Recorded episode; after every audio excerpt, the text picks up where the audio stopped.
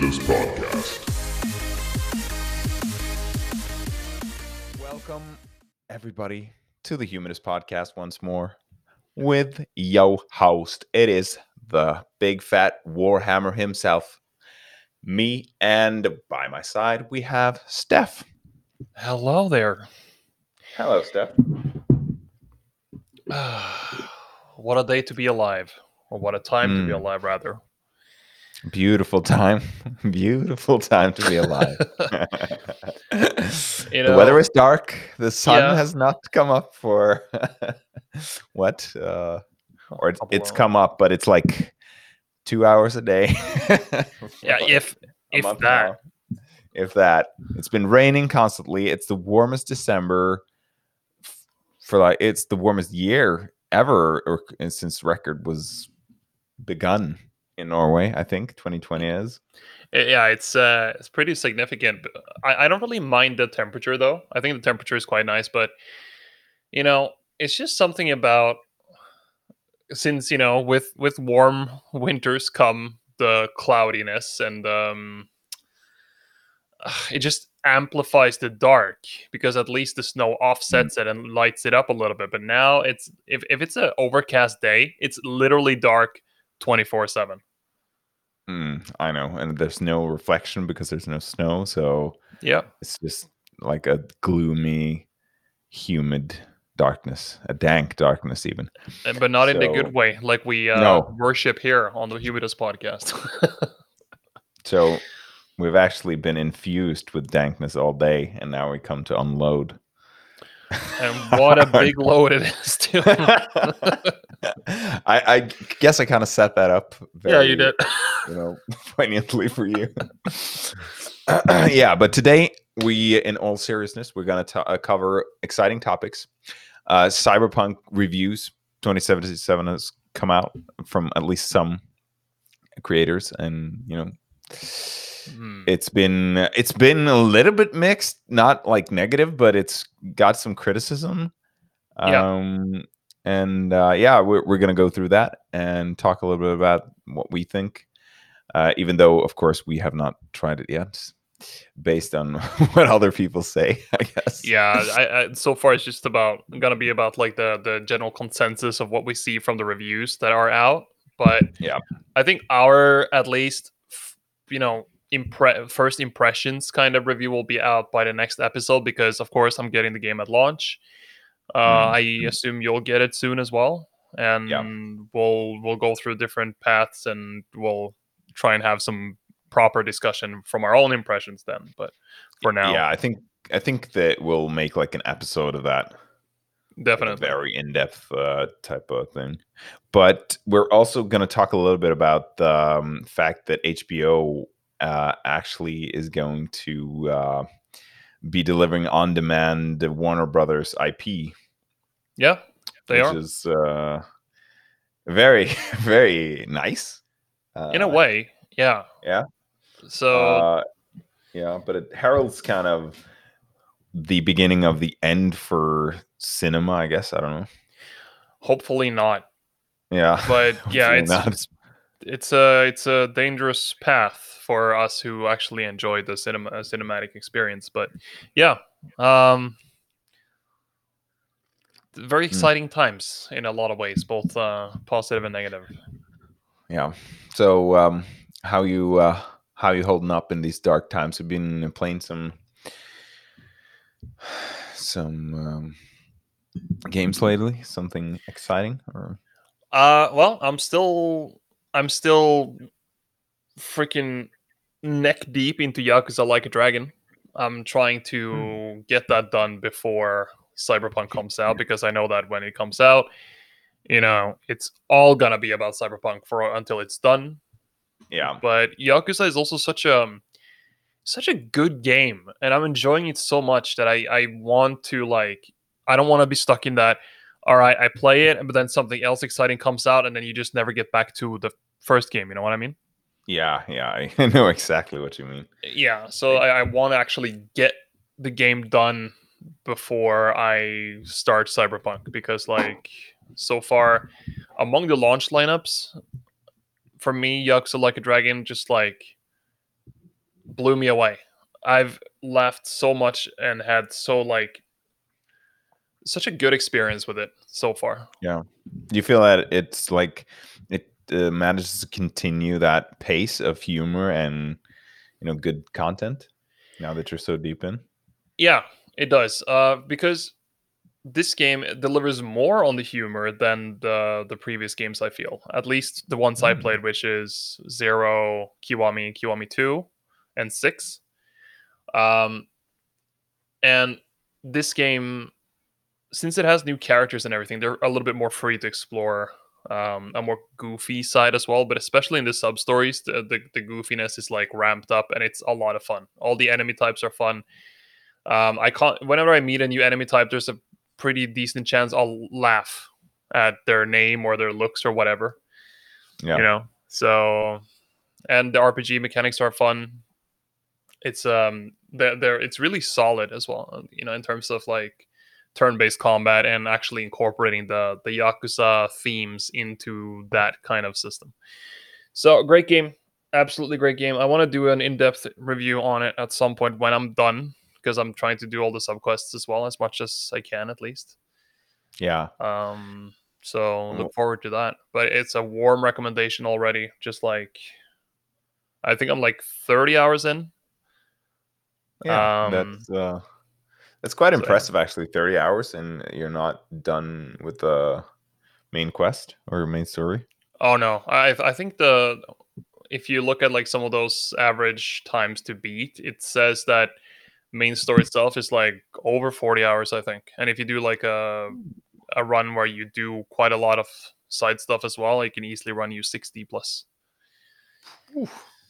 So yeah, um, I have barely scratched the management minigame in this one, uh, which is always a huge time sink Okay. in, the Yakuza games. Like for example, in Zero, the it's the infamous Cabaret Club and the real estate uh, Royal Rumble or whatever it's called, and then in this one, it's a confectionery. Okay. but Confectionery? yeah, it's really fun because they take management principles and make it into kind of like this um, really fun management slash um, kind of sort of parody battle game, but it's very deep. Yeah. Okay. So, and it's also the way to earn uh, a lot of like, for example, you can earn a party member, a secret, like sort of secret party member by completing that entire management storyline, and you also get it's the, also the way to get the insane amounts of cash you need to get the end game gear. yeah, okay. So it's worth uh, it's always worth investing in those because they have like rewards that actually impact the rest of the game as well. Yeah. So yeah, uh, a little bit longer about the Yakuza than I intended, but here we go. no, that's fine. That's fine. Okay, so uh, let's just get right down to it. Cyberpunk 2077 reviews yes, yes, has been coming out from a lot of different um, outlets, Mm, yeah, and uh, yeah, I'll just let's just talk briefly about what what people think here. Uh, it seems like most of uh, the outlets or reviewers are very you know positive but with Mm. a little little connotation of uh, that there there's a lot of bugs in the game yeah, um yeah and uh, you've had some experience with uh witcher you know also being a little bit like that uh, Yeah. at least you know when it was new You know, I, I think CD Projekt has a history of this, um, similar to kind of Bethesda, where you know the games Yeah. at launch are pretty rough because they usually have uh, pretty substantial ambition for the games. Um, or well, for Bethesda, I guess it's become other things as well. But for CD Projekt, um, you know, even the first Witcher game that ever came out was like considered a diamond in the rough in its initial offering because like it had a lot of promise, but it had a lot of problems. And then they listened to all the feedback, released the enhanced edition that fixed most of it and revamped the game. Uh, they did the same thing for Witcher 2 and Witcher 3. I just think they patched gradually as it, you know, uh, went on. hmm So the game that if you buy Witcher 3 now, it's a very different game than what came out at launch. And considering there's like a 50 gig plus patch uh, for day one on Cyberpunk, I think we can expect Um, and the, these the, this patch is not implemented in the review copies, as far as I could tell. So you know, expect hopefully that a few of those are gonna, you know, the most major bugs are gonna be ironed out by the time we get it. Yeah. Yeah, and uh, I guess we'll kind of see the reflection of that in the first uh, user reviews. Yeah, true. When people get their hands on it. Um, yeah, and if, apart from that, what you know, what what did you feel that the kind of main takeout from people were that played the game? Uh, well, uh, it seems like many people are very happy with Night City. First of all, yeah, uh, and just like the whole, um, that the the world is very very uh, much alive. It, it's mm-hmm. almost like Night City itself is a protagonist. Yeah, is a lot of I, I see a lot of uh, people phrasing it that way, and it seems that for um yeah you have Night City that being being like an incredible world to explore, mm-hmm. but then you also have people actually praising the gunplay uh, for being better than they expected, but then the melee being a little bit also what they expected, as in it's a little bit like floaty, not as much impact, but you can still do you know a full melee only build and everything um, if that's your shtick, but it doesn't feel as impactful in terms of like feedback the, than let's say as gunplay. guns. Yeah, okay. Yeah, but yeah, but I guess that's I don't know. It's always hard to do melee right in a FPS kind of you know perspective. Yeah, and uh, even if when you have RPG elements, also it can be very rough. I, I remember Deus Ex uh, like solving that by having some of the more powerful melee moves being, you know, uh, just a cutscene almost, you know, mm, or yeah. not a cutscene, but like a 3D uh, choreographed uh, executable kind of move, you know, where yeah. you just take out like three enemies with the. You don't really, and and that took away a little bit of the weight. Um, so I can I can kind of see what why that's hard to master or to, to kind of execute properly. Yeah. But you know, yeah, and like making it bug free with the with melee when you're supposed to have like different moves and stuff like that in the first person setting. Mm-hmm. I think it might be a little bit hard. But then again, you know, like some some games, you know, master that. So yeah, there are definitely games out there that I feel are doing it right, such mm-hmm. as um, Dishonored. Well, mostly yeah. Arkane Studios nails this. I feel for all the way yeah. since uh, Dark Messiah until Dishonored and and such. Deathloop probably is going to be similar. Hopefully. Um, mm-hmm. so yeah, when's that coming out? That's not too long. It got pushed. It got delayed. Got yeah. Oh, um, okay. because of the pandemic but as far as I can tell, it should be around May.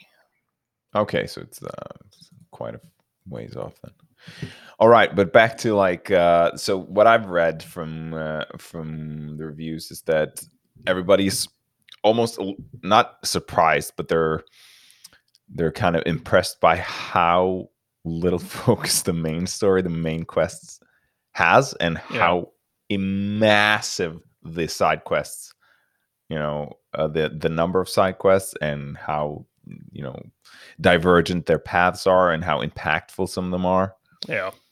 It seems like the and you know that's kind of the way they i guess they wanted you to feel that it feels almost realistic and alive in a way yeah. because there's so many branching paths and it's just so dynamic and always kind of plays off the the main pathway, but still is the main pathway is very very obscured and optional almost. You know, you can just kind of play the game uh only doing side quests and still be have a satisfied you know feel from it. I i feel like um skyrim for me was much the same way though. Yeah yeah yeah because um, yeah, Oblivion as well. Because uh, first time I went through both of those games, I did everything, almost everything else except the main story for the you know the initial twenty plus hours. Yeah, So but I think that it, like our role playing games, you know, it's supposed to be like that for Yeah. me at least. I think that that's the being kind of pushed down a set path mhm. always felt is not I I mean, sure you can do that, but in a role playing game you should be free to just not do that also and kind of in your own head feel that okay, my my guy or gal is on a different path just doing, you know, this that I'm doing right now and when the game can kind of respond to that request from you and give you you know something to actually do that feels meaningful so you don't just go around you know hunting like npc boars or something like that. I'm a hunter in the woods you know uh some you know some meaningful content that feels very you know dynamic and free and not uh hand holding you know you down a, a main quest uh i fe- i think that that's a very uh, the hallmark of a good rpg I agree. And there's also I, I don't know if you feel the same way, but I know that you do love grinding. Mm. Um, and just have that kind of you you make up your own kind of anime training arc, sort of. yeah yeah that's, Uh, that's pretty much it that's pretty much spot on yeah yeah and and I i do like the same and it's also something about like uh it's something it's just cooler to show up to the main quest uh the the the storyline that like really matters most but then you you're not just like a newbie completely. You you've experienced shit. You're like a, all, already a bit of a grizzled veteran. You have Mm, you mm. have your your go-to weapons and like you know you you have Yeah, these yeah, yeah. things. You're prepared. I, I like that kind of set, setting too. You're speaking my language here yeah yeah That's- That's how I like it, you know, showing up to the boss and maybe he's like mocking you because you're supposed to be a little bit, you know, weak, but you know that you've like grinded out all of the fucking side quests and gained all the maximum gear. yeah fuck him up, you know. You just, yeah, just use those that that tracking shotgun and just like blast his face when he least expects it. Mhm. Uh, Oh yeah. So yeah, that it seems to be very possible in this game. Um at least in like the first hours, uh I the um, reviewers said that it was um the number of available quest lines was just increasing uh, insanely rapidly yeah, but then when you kind of reach like i don't know maybe right around the middle then it plateaus a little bit because you can't kind of grow into the heavens you know it can't be exponentially forever well, um, I, I'm still I'm good with that. You know, having some form of like limitation depending on how far into the story you are. oh Um, sure but I also like to be over leveled and over prepared for the current state for like you know whatever I'm gonna do next. But yeah um, I, I'm okay with not showing up to main story mission number two in a Lamborghini. You know.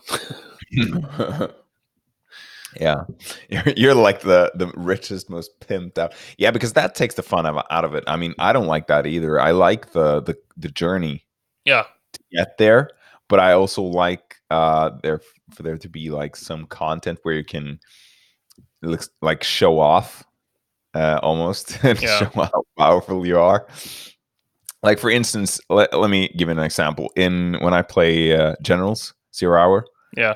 um i usually i usually kind of do a skirmish uh, where i play against uh, you know hard hard computers like just fill fill up the like eight versus or seven versus a free for all hmm uh eight eight player map with seven hard computers. And it's a fu- it's fucking hard to win those games because it's like a free for all they just pick you know a random enemy to go at and they have like more money than you and stuff Yeah. So, yeah. Exactly. uh, but they're dumb, you know, so you can you can exploit their AI ness. But when I kind of after a while mm, eke out a living, you know, and manage to claw my way, uh, uh, you know, to victory slowly, Yeah. I usually I usually just uh, not kill him off right away. And I build. I'm always China, and I build like a huge amount of nuke silos, like a ridiculous amount of nuke silos. Usually, like filling the the other players, the defeated players' bases with nuke silos and and power plants, of course, because you need a lot of power to run them. Yeah. and then I like I like utterly humiliate the, the last computer with like if he like sends out one infantry guy, I'll Mhm. like use five nukes to just surround that guy and then crush him with one right on the head, you know. so yeah, you can say I like to grind it up and and kind of do that overkill. I mean, yeah. I I also have this thing where when it comes to like uh, RPGs and stuff, especially like action RPGs, Mhm. these things, um, where when I'm actually facing a boss or like a significant character antagonist, and when I have to kill that person, I always kind of like, I, I I can't just like, you know, burst him down normally. I have to find out some kind of almost cinematic like execution way of uh, take, making an of example. killing him, you know? yeah, yeah, yeah. using like a limit break or something like that. Yeah, yeah, yeah, always- down. Yeah, yeah something like that and um i really hope that there are possibilities for that in cyberpunk as well and i'm still contemplating Oh, what yeah. kind of build i'm gonna do because even though the melee or like the melee seem a little bit like yeah it seems a little bit floaty but you're also dismembering nerds like left and right so i'm thinking maybe that's fe- still fun yeah, and and the the fact that you can have like augment your body with eh, um, all these crazy technologies, you know, the Yeah. dystopian future technologies. I feel that that lends credence to how a melee type of fighter could have worked, you know, Yeah. especially in like a city type environment where it's not a military, you know, simulation where where range is always a very big factor and yeah you know you know i love 40k but it's not realistic to have like a lot of melee in a modern fighting environment. Unless you have cataphractii armor. Oh yeah. Where you Of can like close that distance without worrying too much about normal ordnance hitting you you know? Of course and you have like the per- personal halos and stuff like that the- like personal void shields. Yeah. Yeah then of course you can oh but i mean still if you have a personal void, void shield you don't have the need to kind of walk over and smash the other guy in the head. You can just stand there and shoot him you know? Yeah but So- it's more fun to just like It- crack in it's more fun. It's more fun. It's more fun. Yeah i and i mean 40k aside of course 40k i love how they they justify the melee. But uh in this game it seems like they can also make like a very compelling melee setting. Yeah you know being like a gangster uh, in yeah metropolitan type of fighter. But do you also think that you know i, I also get that thing where I, I do always enjoy being up close and personal um even though i do love my guns. But the thing is like it's just something about having that like you, you just pretend that you have this like blood rage kind of character and you just like bum rush everybody and just like slice them up at your like you know so fast and unpredictable that you manage to just like you know um just plow through and avoid bullets yeah yeah and like you can you can take a little bit of damage you know like Yeah. it's sm- some some stray hits here and there but you're so fast that by the time you've taken those hits you're already up and at you know throat ripping range yeah exactly. So yeah i love that too and like the you know how the the hulk is typically depicted like kind of just so fast and strong that that you're just stunned and overwhelmed and then you're dead. Yeah, and he creates so much chaos around him that it disorients the people that are at range as well. yeah so, yeah. But but uh, Hulk also has that that kind of um he also has that perk where most things just don't faze him. He just becomes more angry. yeah So um, you know, I, I'm just curious to see how far you can cybernetically enhance yourself. Um, because I Hmm. assume that's going to be a factor in a melee build for sure. sure yeah Yeah. Except, yeah, I'll have to see. I don't know. I I haven't haven't decided. I just I I'm just gonna explore. You know, I'm just gonna go with the thing that feels more natural when I get to choose. yeah, yeah, of course. And this is definitely a game where you do several playthroughs. I'm sure uh, to try out different builds and stuff. Um, and that's what Young said as well, because he he did like apparently he did a stealth uh stealth playthrough where he Mhm. he did like insane amounts of crit damage by plotting headshots with a pistol from stealth, and he would just like Mm. one tap uh, people to the head like left and right, absolutely wrecking nerds from the shadows. So, Mhm. so that's also uh, you know that's also a, a possible way of doing it, and I'm just wondering like. I hope that every kind of build is sort of viable, and I understand that hacking is apparently this game's type of magic. Mm, yeah, because you know everything's like digitally controlled. So Yeah. yeah, yeah. But it's a creative way, way to implement it. Yeah, I feel that. Yeah. And instead of uh, spell slots, you have RAM. is it is it a fact? yeah, yeah, it's true. Oh, it's okay, uh, that's that's you- hilarious. That's it's literally. RAM. Yeah, so you just like uh, you can cybernetically enhance yourself so that you can increase your or expand your RAM capacity and like the rate at which it recovers and all these things. You know. Jesus. But that's cool, you know. I I like that, and I mean, in a very digitalized, integrated future, that could Yeah. be halfway, you know, realistic. Yeah, but I think Uh, um, it's still possible that the melee will be improved upon in the future because uh, CD Projekt Red has, like I said earlier, uh, um, a history of you know improving the games after they come out as well, and uh, even for Witcher Three, they added like as a free a free updates they added for example more combat finishers you know you know those like cool execution brutal moves that Geralt does um, so there's a lot of things that could potentially happen post launch um, in terms of that as well. yeah, And um, yeah, I'm excited. mm. I am excited. I also did see some negatives about representation in certain areas. Like, for example, the apparently the way they depict trans is not Mhm. exactly very tasteful in some cases. And then there's also like apparently some backlash regarding representation of certain ethnic groups in terms of gangs and Okay. stuff. Yeah. Um, but it's like as someone who's not in either of those groups, it's not going to be as prevalent for me. But No. I can kind of see, you know, I, I can understand their point of view as well. Um, yeah, sure.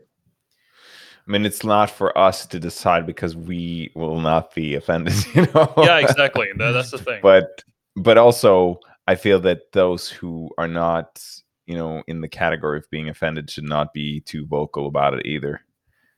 I mean, let the people being offended decide if they're offended by it or yeah, not. Yeah, yeah. But it- it's Um, worth knowing uh, for because like it's worth being prepared for that there have been some back- backlash regarding these things, and that's why like um you might want to prepare for it if you. It's Yeah, worth it- knowing at least. Projekt Red, CD Projekt Red. Are they a Polish developer? Yes, they are. Yeah. Mm, okay. yeah. Good. Good. nothing. Nothing. I'm not gonna. I'm not gonna say it. Isn't didn't Poland recently pass pass like a, a law that decided that women can't have abortions anymore or something like Oh yeah. I mean, Yeah, I think they're it, you know, the, with these things there are like contradictions everywhere. So Yeah.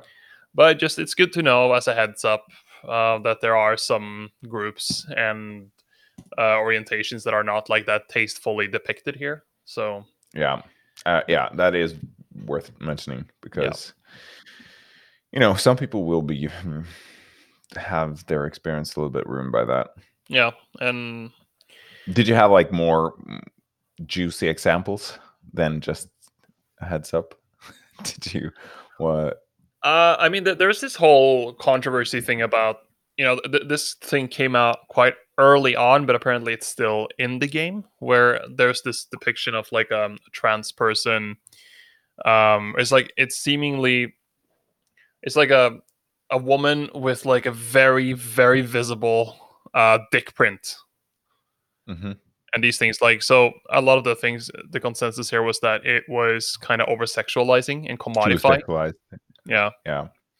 and i can i can see that point but it also depends a little bit on how they how they show the other uh sexes as well because i mean if everybody is depicted this way as sort of like an over sexualized advertising parody then i guess it's fine as long as everybody yeah. gets the same amount of shit i'm fine with it it's like the filthy frank show everybody gets shit but if it's just like Yeah. Yeah. if that's just like yeah the yeah what you're saying yeah i i agree with that but i think that some people think that since that's an a, an exposed group that kind of tries to get away from that image that maybe you know they want to be more normalized yeah that that's kind of the and that's not healthy for you know the trans image worldwide maybe i agree. that. i can see i can see the criticism but i also feel that yeah if there are to be like 100% respected and 100% equalized then it shouldn't be a problem you know because men and women are also sexualized all the time you know in media so Yeah, true. So we'll see. I mean, um, great you know, at, in as, straight sexual contexts. Yeah. Yeah. So I, all I know is that like I've seen at least a couple of like major reviews mention on this and uh, having them say that it did disappoint them. Um, like for example, Polygon's review is essentially uh, focusing quite a bit on this, but Yeah. Uh, so I guess it is a, it, it might be significant for some, but like they also say that your mileage may vary, and I Mhm. that, you know that's the ultimate thing for this. But it's good to Yeah. know, be aware of. Be aware of that, and also, uh, you know, about minorities might be a little bit badly depicted in, yeah, in what what was like. uh, Is it the gangs or poor and criminal people? uh, Because gangs, everybody's a criminal. Yeah, Yeah, Uh, gangs. Okay. Yeah. So, are we going to go on to the HBO um, streaming service?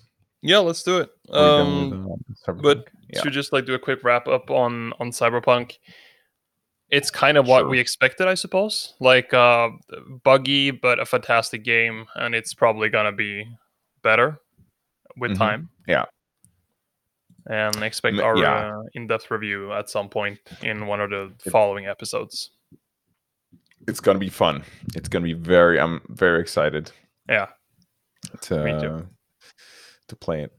Okay, so the next topic was like I mentioned before, HBO is going to be delivering Warner Brothers uh, IP, you know, and um, yeah.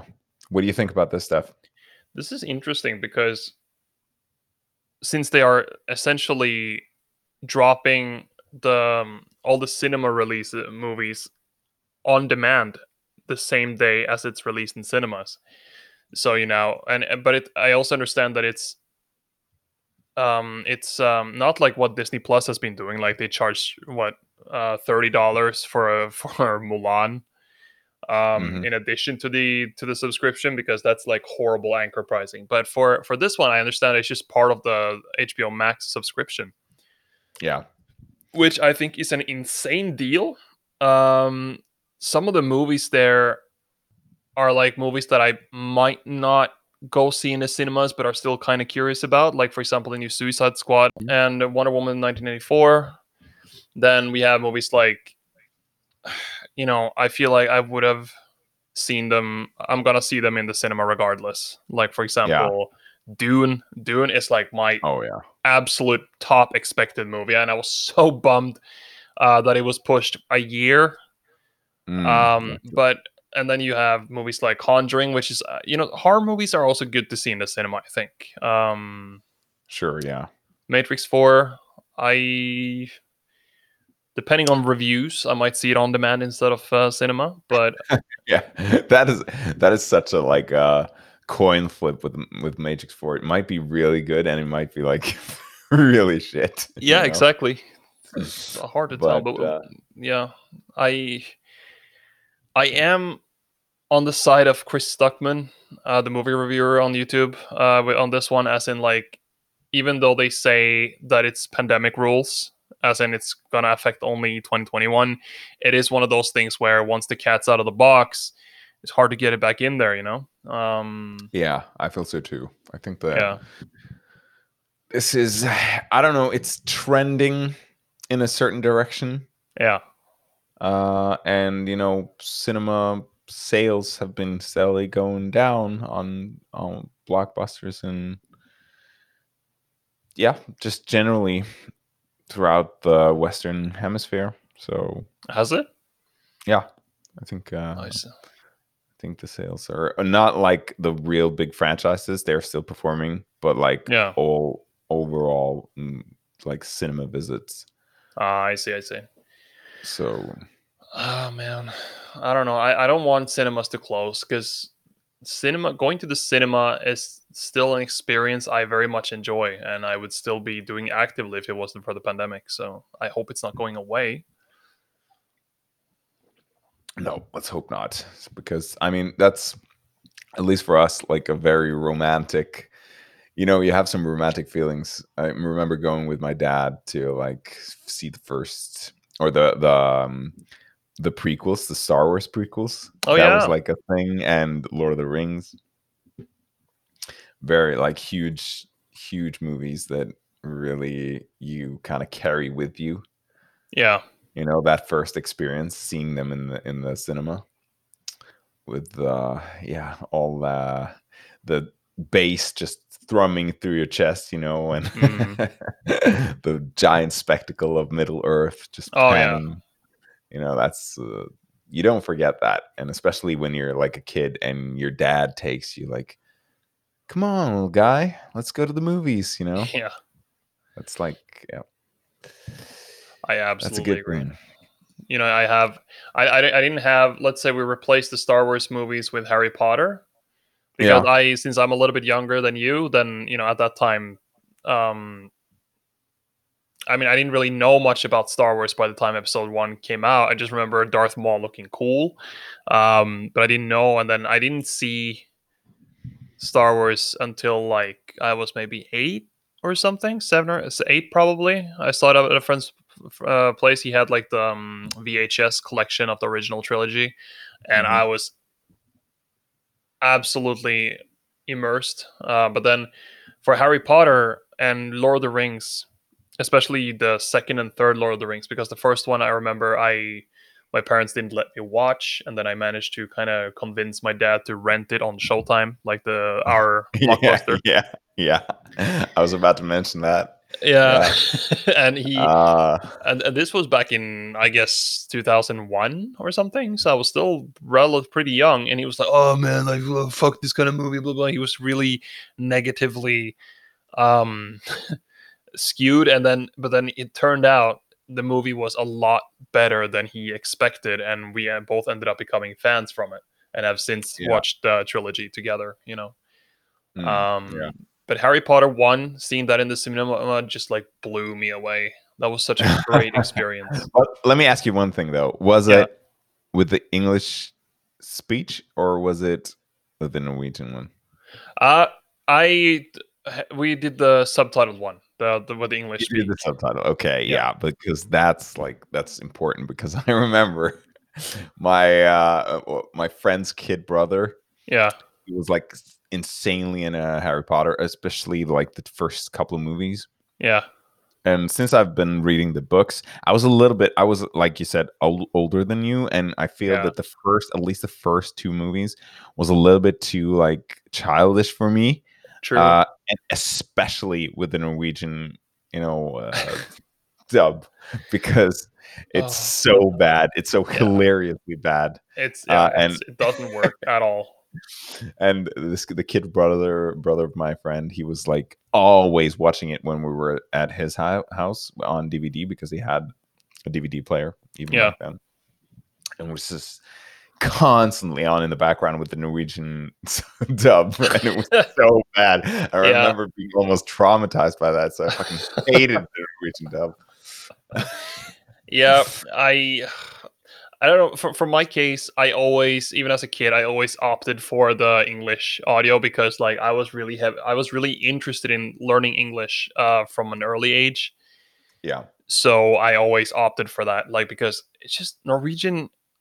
Norwegian doesn't, for me, it doesn't work in dramatic settings. It it works for comedy. It works for like it works for comedy. it works Yeah. great for comedy, th- but Yeah. it's like not not to say it's a ridiculous language or anything, but it it lends itself very well to to subtle comedy. Um, Yeah. but whenever they try to be serious, I just I just I cannot get immersed. It's very few movies in Norwegian, whether it's like natively Norwegian or not, that I managed to get invested into. So yeah, Yeah. it's uh, English. Yeah, I, I, I kind of understand what you mean, but I think that at least like uh, the Lord of the Rings books, r- Yeah. uh, the way that that's adapted to Norwegian, like using you know very old Viking esque uh, expressions to match the setting. I feel that that's very well done, and I- so, I agree. yeah.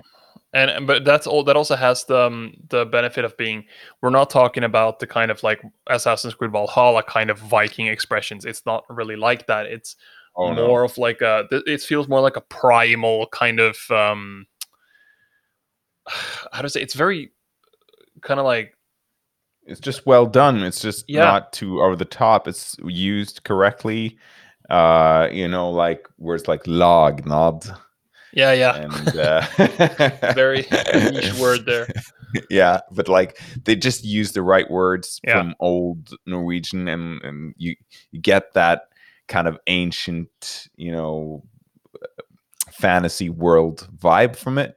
Yeah that yeah exactly. The Lord of the Rings. I agree. And uh, yeah, so th- I feel that that that's a way you can use the Norwegian language. But yeah, in a modern like setting, it doesn't let it. It's not as expressive and diverse. I feel as English, and yeah. just when you understand it, it just sounds a little bit, you know, unprofessional or something like that. Just, yeah, yeah.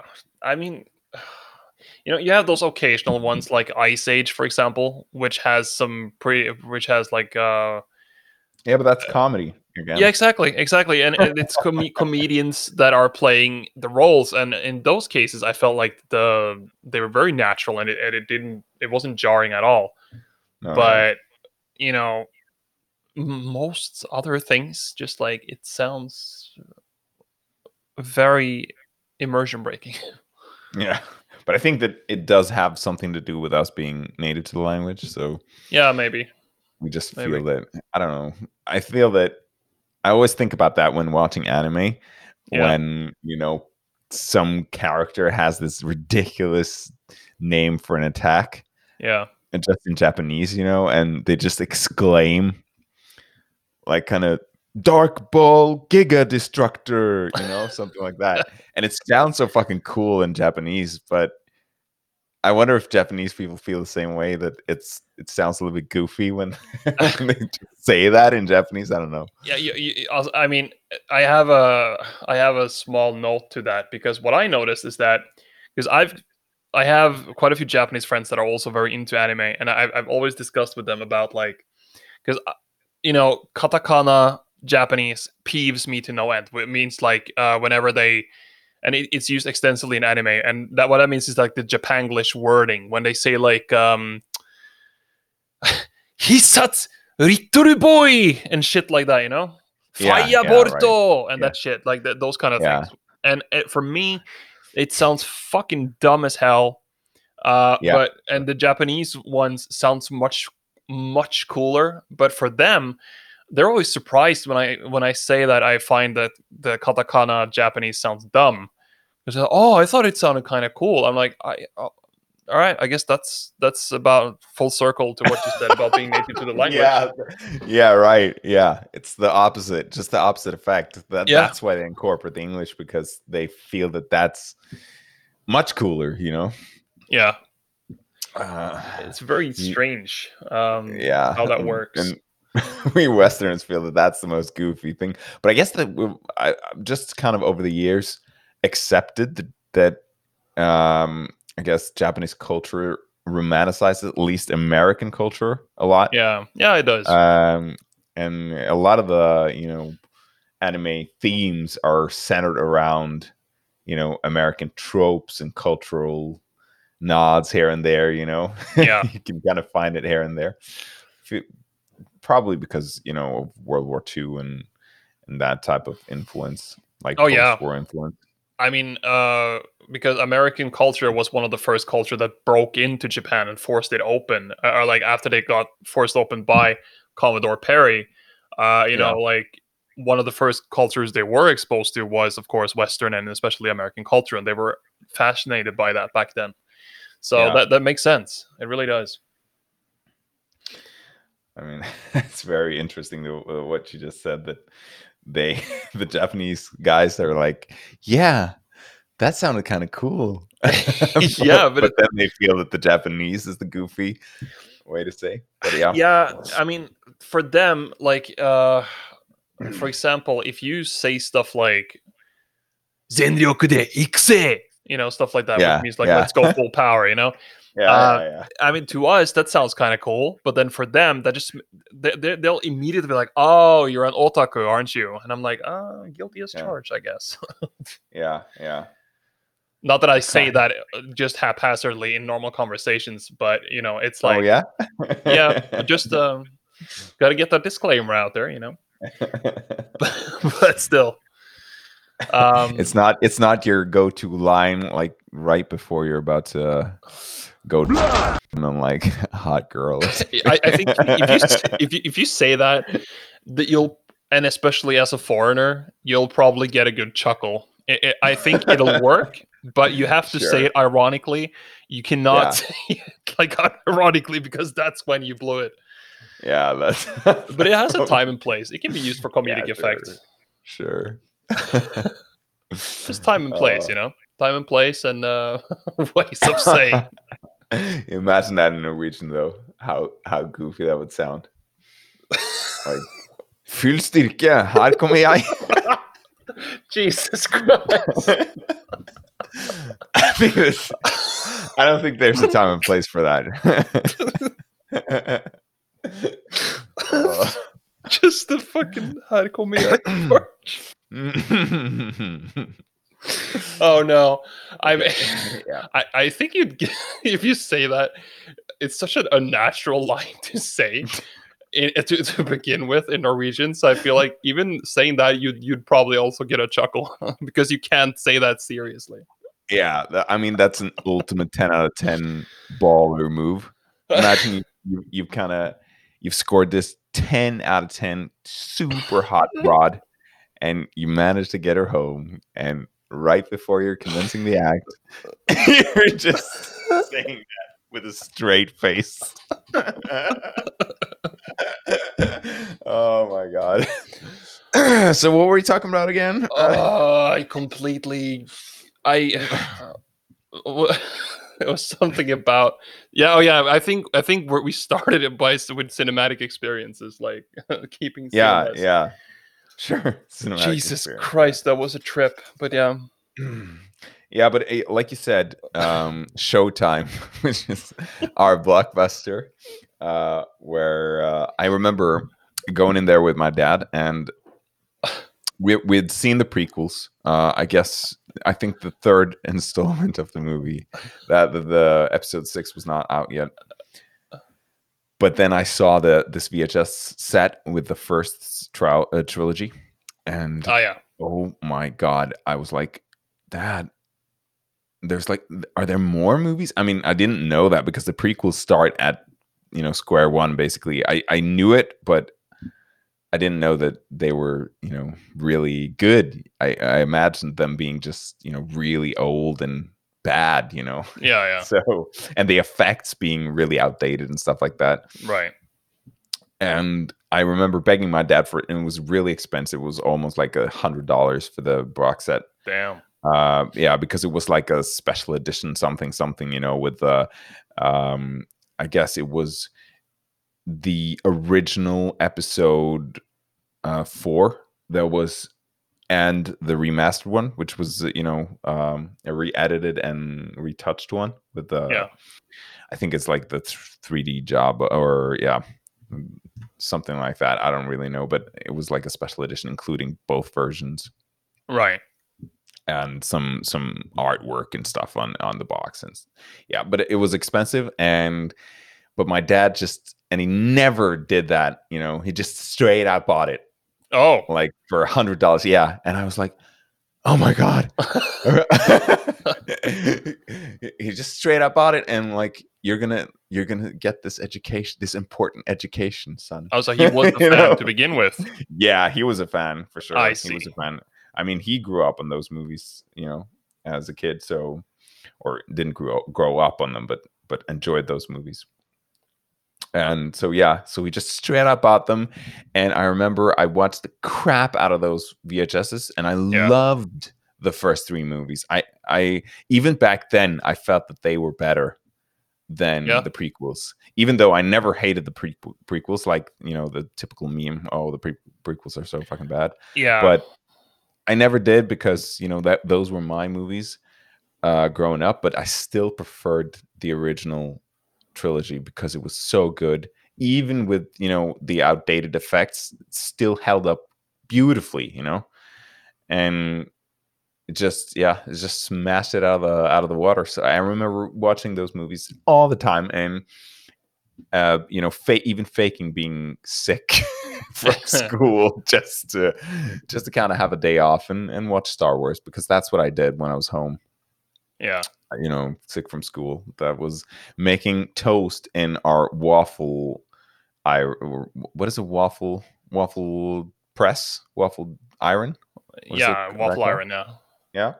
So I I used to make toast in the waffle iron with the very grainy bread. Oh yeah, but that's that shit's good though. it's it's it was excellent. It was excellent. Yeah. A good childhood. Yeah. No child no good childhood without it. That's what I'm saying. Whew, okay, but uh, yeah, I think that that that covers about about what we feel about the uh, the new. We don't want cinema to go away. Okay, Absolutely not. I mean HBO, sure, just do Warner Bros. content, but but still have the grand release on the cinema. Yeah, I mean, I still want to see Marvel movies in the cinema. Just like there's something about that expectation. You go into a new Marvel movie and you hear that that Marvel intro, you know, uh, in Oh, yeah. blasting on that full screen with the with the sound system. I have so many fond memories of that from Japan as well when I lived there. Going there with the boys and always catching the new Marvel movie at the gigantic, expensive cinemas they had there. I was just like, oh man, I I, I still want to do that. Mhm. So yeah, All right, people, you've heard it here. Don't kill cinema, and stay humid, of course. and stay dank.